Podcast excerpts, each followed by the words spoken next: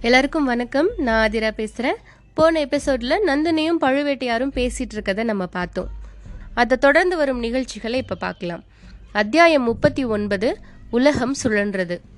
வயசான காலத்தில் தான் கல்யாணம் செஞ்சுக்கிட்டது பற்றி பலர் பலவிதமாக பேசிக்கிறாங்க அப்படின்னு பழுவேட்டையாருக்கு தெரியும். அப்படி பேசுகிறவங்கள குந்தவை பிராட்டியும் ஒருத்தி அப்படின்னு அவருக்கு தெரியும். ஆனால் குந்தவை என்ன சொன்னா அப்படின்னு இதுவரைக்கும் யாரும் அவர்கிட்ட பச்சையாக எடுத்து சொல்லவே இல்லை. இப்ப நந்தினியோட வாயாலேயே அதை கேட்டதும் அவரோட உள்ளம் கொல்லர் உலைக்கல்லம் மாதிரி ஆகிடுச்சு. குப்பு குப்புன்னு அனல் கலந்த பெருமூச்சு வந்தது. நந்தினியோட கண்ணீரோ அவரோட உள்ள தீய கொழுந்து விட்டு எரிய செய்யும் நெய்யா மாறுச்சு. என் கண்ணே அந்த சண்டால பாதகை அப்படியா சொன்னா? என்ன கிழ எருமை மாடுனா சொன்னா? இருக்கட்டும். அவளை அவளை என்ன செய்யறேன் பாரு.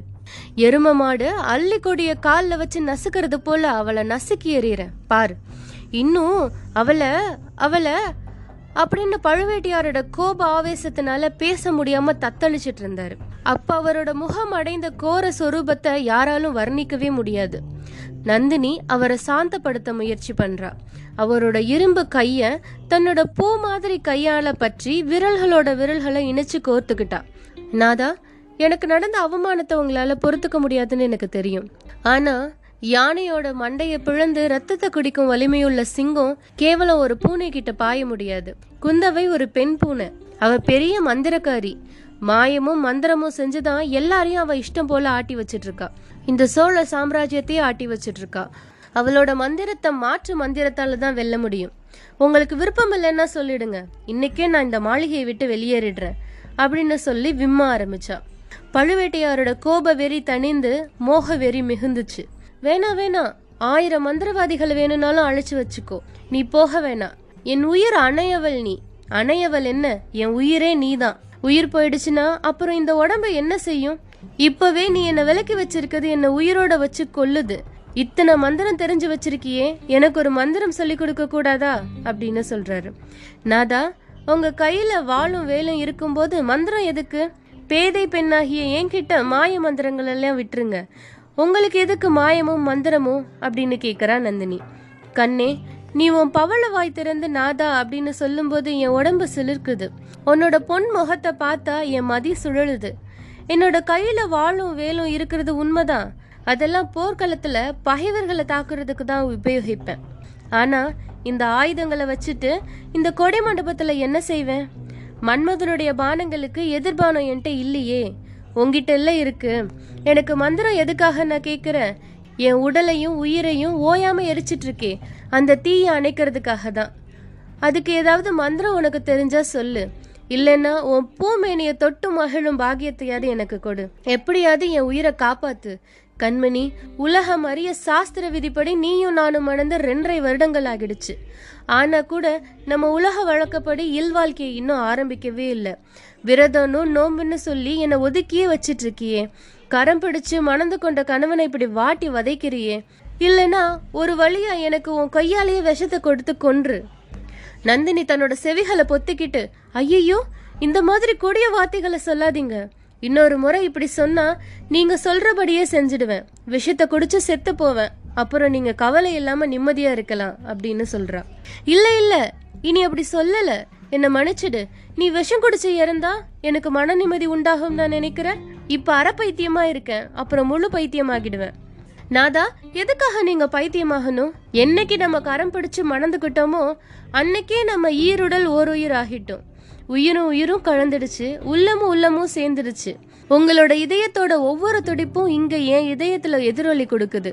உங்களோட நெஞ்சில உதிக்கிற ஒவ்வொரு எண்ணமும் இங்க என்னோட மனக்கண்ணாடியில பிரதிபலிக்குது.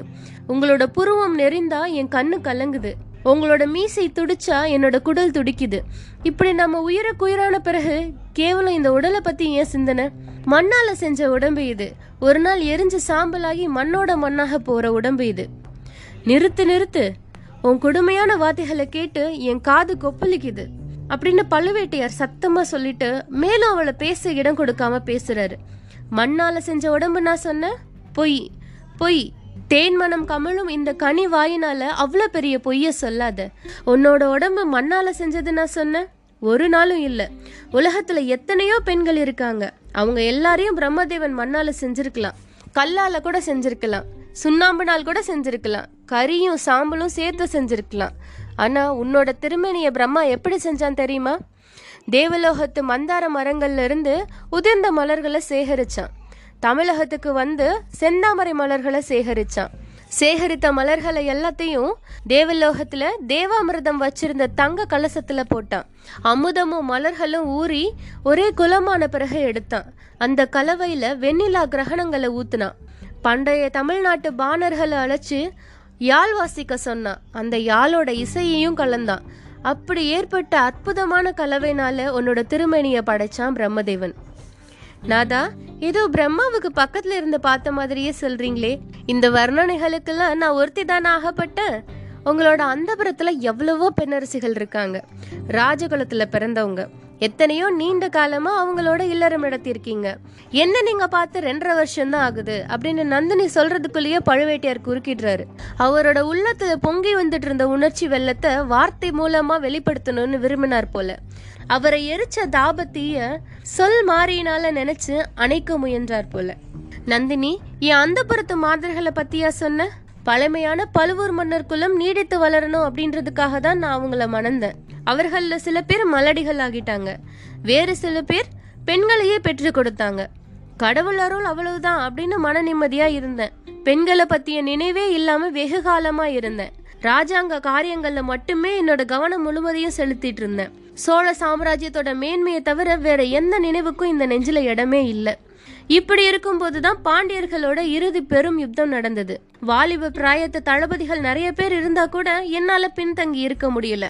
நான் போர்க்களம் போகாம இருந்திருந்தா அவ்வளவு பெரிய வெற்றி கிடைச்சிருக்காது. பாண்டியர் படையை அடியோட நாசம் செஞ்சு மதுரையில வெற்றி கொடி நாட்டியதுக்கு அப்புறம் கொங்கு நாடுக்கு போனேன். அங்கிருந்து அகலமான காவிரி கரையோட திரும்பி வந்துட்டு இருந்தேன். வழியில ஒரு காடு அடர்ந்த ஒரு இடத்துல ஒன்ன பார்த்தேன். முதல்ல நீ அங்க நிக்கிற அப்படின்னு என்னால நம்பவே முடியல. கண்ணை மூடி மூடி திறந்து பார்த்தேன் அப்பையும் நீ நின்றுட்டு இருந்த நீ வன தேவதையா தான் இருக்கணும். அருகில் போனதும் மறைஞ்சிடுவ அப்படின்னு நினச்சிட்டே பக்கத்தில் வந்தேன். அப்பயும் நீ மறைஞ்சே போல. புராண கதைகளில் சொல்லி இருக்கிற மாதிரி சொர்க்கத்திலிருந்து சாபம் பெற்று பூமிக்கு வந்த தேவகண்டிகை அல்லது கந்தர்வ பெண்ணா இருக்கணும். மனுஷ பாஷை உனக்கு தெரியாது அப்படின்னு நினச்சிக்கிட்டே பெண்ணே நீ யார்? அப்படின்னு கேட்டேன். நீ நல்ல தமிழில் மறுமொழி சொன்ன. நான் ஒரு அனாதை. உங்ககிட்ட அடைக்கலம் புகுந்தேன் என்னை காப்பாத்துங்க அப்படின்னு நீ சொன்ன. உன்னை பல்லக்கில் ஏற்றி அழைச்சிட்டு வந்தப்போ என்னோட மனத்துல என்னென்னமோ எண்ணங்கள். உன்னை எங்கேயோ எப்போதோ முன்னம் பார்த்துருக்க மாதிரியே எனக்கு தோணுச்சு. ஆனா நினைச்சு நினைச்சு பார்த்தும் எனக்கு எங்கன்னு தெரியவே இல்லை. சட்டுன்னு என்னோட மனசை மூடி இருந்த மாயத்திரை விலகுச்சு. உண்மை என்னன்னு எனக்கு தெரிஞ்சது. உன்னை நான் இந்த ஜென்மத்துல முன்னாடி பார்த்ததே இல்ல. ஆனா முந்தைய பிறவிகள்ல பார்த்திருக்கேன் அப்படின்னு தெரிஞ்சுது. அந்த பூர்வ ஜென்மத்து நினைவுகள் எல்லாம் மோதிக்கிட்டு வந்துச்சு. நீ அகலிகையாக இந்த உலகத்துல பிறந்திருந்த. அப்போ நான் தேவேந்திரனா இருந்தேன். சொர்க்கலோக ஆட்சியை துறந்துட்டு ரிஷி சாபத்துக்கும் துணிஞ்சு உன்னை தேடிக்கிட்டு வந்தேன். அதுக்கப்புறம் நான் சந்தனு மகாராஜாவா பிறந்தேன். கங்கை கரையோட வேட்டையாட செல்லும் போது உன்னை பார்த்தேன். பூலோக பெண்ணை போல உருமாறி இருந்த கங்கை ஆகிய உன்னை காதலிச்சேன். அதுக்கப்புறம் ஒரு காலத்துல காவேரி பூம்பட்டினத்துல நான் கோவலனா பிறந்தேன். நீ கண்ணகியா அவதரிச்சிருந்த. என்னோட அறிவை மறைத்த மாயையால உன்னை சில காலம் மறந்திருந்தேன். அதுக்கப்புறம் மாயை திரை விலகுச்சு. உன் அருமையை தெரிஞ்சுக்கிட்டேன். மதுரை நகருக்கு அழைச்சிட்டு போனேன். வழியில உன்னை ஆயர்குடியில விட்டுட்டு சிலம்பு வைக்க போனேன். வஞ்சகத்தினால உயிரையே இழந்தேன். அதுக்கு பழிக்கு பழியாதான் இந்த பிறவியில மதுரை பாண்டியன் குலத்தை நாசம் செஞ்சுட்டு திரும்பி வந்தப்போ உன்னை பார்த்தேன். பல நூறு ஆண்டுகளுக்கு முன்னாடி பிரிஞ்ச கண்ணகி நீதான் அப்படின்றத உணர்ந்தேன். இப்படி பழுவேட்டியார் முற்பிறவி கதைகள் எல்லாம் சொல்லிக்கிட்டு இருந்தப்போ நந்தினி அவரோட முகத்தை பார்க்காம வேறு திசையை நோக்கி பார்த்துட்டு இருந்தா. அதனால அவளோட முகத்துல இருந்த பாவ வேறுபாடுகளை பழுவேட்டியார் கவனிக்கல. கவனிச்சிருந்தா தொடர்ந்து பேசியிருப்பாரா அப்படின்றது சந்தேகம்தான். மூச்சு விடுறதுக்காக அவர் கொஞ்சம் நிறுத்தினப்ப நந்தினி அவரை திரும்பி பார்த்து நாதா நீங்க சொன்ன உதாரணங்கள் எல்லாம் அவ்வளோ பொருத்தமா இல்லை. எல்லாமே கொஞ்சம் அபசகனமா தான் இருக்கு. வேணும்னா உங்களை மன்மதன்னும் என்ன ரதின்னு சொல்லுங்க அப்படின்னு முன்னாடி மாதிரியே முகம் வளர்ந்து ஒரு புன்னகை செஞ்சா. அவ்வளவுதான். பழுவேட்டியாரோட முகமும் மகிழ்ச்சியாலும் பெருமையாலும் மலர்ந்தது. எவ்வளவு அவலட்சணமான மனுஷனா இருந்தா கூட தான் காதலிச்ச பெண்ணினால மன்மதன் அப்படின்னு அழைக்கப்பட்ட குதூகலமா தானே இருக்கும். அப்படின்னாலும் தற்பெருமையை விரும்பாதவர் மாதிரி பேசினாரு. கண்மணி உன்னை ரதின்னு சொன்னா பொருத்தமானதுதான். ஆனா என்ன மன்மதன்னு சொல்றது பொருந்துமா? உன்னோட அன்பு மிகுதியினால நீ இப்படி சொல்ற அப்படின்னு சொன்னாரு. நாதா என் கண்களுக்கு நீங்க தான் மன்மதன். ஆண் பிள்ளைகளுக்கு அழகு வீரம் தான் உங்களை மாதிரி வீராதி வீரர் இந்த தென்னாட்டில் யாருமே இல்லை அப்படின்றது இந்த உலகம் சொல்லும். அடுத்தபடியாக ஆண்மை படைத்தவர்களுக்கு அழகு அபலைகள் கிட்ட இரக்கம் காட்டுறது தான் அந்த இரக்கம் உங்ககிட்ட இருக்கிறதுக்கு நான் தான் அத்தாட்சி. இன்ன ஊர் இன்ன குலம் அப்படின்னு தெரியாத இந்த ஏழை பெண்ணை நீங்க அழைச்சிட்டு வந்து அடைக்கலம் கொடுத்துருக்கீங்க. இணையில்லாத அன்பையும் ஆதரவையும் என் பேர்ல கொடுத்தீங்க. அப்படிப்பட்ட உங்களை நான் ரொம்ப காலம் காத்திருக்க வைக்க மாட்டேன். என்னுடைய விரதமும் நோம்பும் முடியும் காலம் நெருங்கிடுச்சு அப்படின்னு சொல்கிறான் கண்மணி என்ன விரதம் என்ன நோன்பு? அப்படின்னு மட்டும் என்கிட்ட சொல்லிடு. எவ்வளவு சீக்கிரம் முடிச்சு தர முடியுமோ அவ்வளவு சீக்கிரத்துல முடிச்சு தந்துடுறேன் அப்படின்னு சொல்றாரு பழுவூர் அரசர். தன்னை காட்டிலும் மன்மதன் வேற யாரும் இல்ல அப்படின்னு நினைச்சிட்டு இருக்காரு அந்த சுந்தர சோழர். அவரோட சந்ததிகள் தஞ்சை சிம்மாசனத்துல உட்காரக்கூடாது. தற்பெருமை அதிகமா இருக்க அந்த குந்தவியோட கர்வத்தையும் ஒடுக்கணும். நந்தினி அந்த ரெண்டு காரியங்களும் நிறைவேறிடுச்சுன்னே நீ வச்சுக்கலாம். ஆதித்தனுக்கும் அருள்மொழிவர்மனுக்கும் பட்டம் கிடையாது. மதுராந்தகனுக்கு தான் பட்டம் கட்டணும் அப்படின்னு அந்த ராஜ்யத்தோட தலைவர்கள் எல்லாரும் சம்மதிச்சிட்டாங்க. எல்லாரும் சம்மதிச்சிட்டாங்களா? உண்மைதானா? அப்படின்னு நந்தினி அழுத்தமா கேக்குறா. ரெண்டு மூணு பேரை தவிர மித்தவங்க எல்லாரும் சம்மதிச்சிட்டாங்க. கொடும்பாளூரானும் மலையமானும் பார்த்திபேந்திரனும் நம்மோட இணங்கிறதுக்கு என்னைக்குமே சம்மதிக்க மாட்டாங்க. அவங்கள பத்தி கவலை இல்லை. ஆனா கூட காரியம் முடிகிற வரையில ஜாக்கிரதையா இருக்க வேண்டியது தானே? அப்படின்னு சொல்றா நந்தினி. அதுக்கு சந்தேகமே இல்லை. எல்லா ஜாக்கிரதையும் நான் செஞ்சுட்டு தான் இருக்கேன். மற்றவங்களோட முட்டாள்தனத்தினால ஏதாவது தப்பு நேர்ந்தாதான் ஆனது. இன்னைக்கு கூட அந்த மாதிரி ஒரு தப்பு நேர்ந்துருச்சு. காஞ்சியிலிருந்து வந்த வாலிபன் ஒருத்தன் காலாந்தகனை ஏமாத்திட்டு சக்கரவர்த்தியை சந்திச்சு ஓலை கொடுத்துட்டான். ஆஹா உங்க தம்பியை பத்தி நீங்க ஓயாம புகழ்ந்துட்டு இருப்பீங்களே அவருக்கு சாமர்த்தியம் பத்தாதுன்னு நான் சொல்லலையா? இந்த விஷயத்துல அவன் கொஞ்சம் அசட்டுத்தனமா தான் போயிட்டான். ஏதோ நம்ம அரண்மனை முத்திரை மோதிரத்தை அந்த வாலிபன் காட்டியதா சொல்றான். ஏமாந்து போனவங்க இப்படிதான் ஏதாவது காரணம் சொல்லுவாங்க. ஏமாத்திட்டு போனானே அந்த வாலிபன். அவனை பிடிக்க எந்த முயற்சியும் செய்யலையா?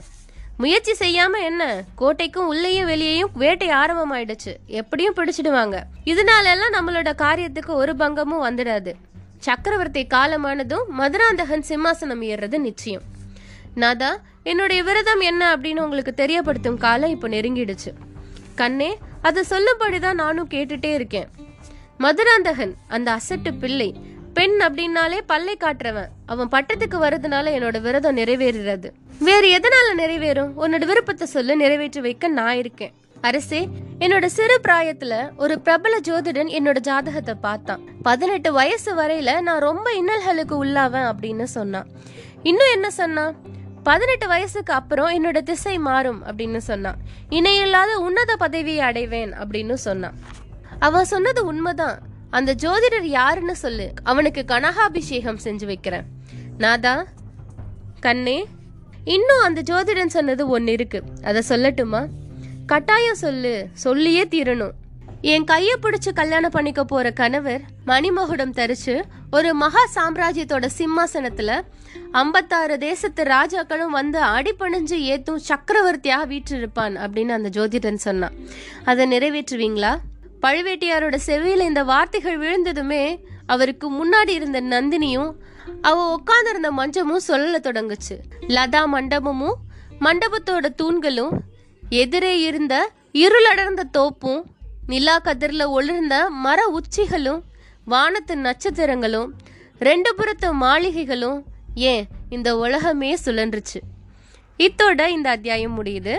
நம்ம பாதியிலேயே விட்டுட்டு வந்த வந்தியத்தேவன் எங்க போனா அப்படின்றத நம்ம கம்மிங் எபிசோட்ல பார்க்கலாம். அது வரைக்கும் bye bye from Aadhira. Your reading mind voice stay tuned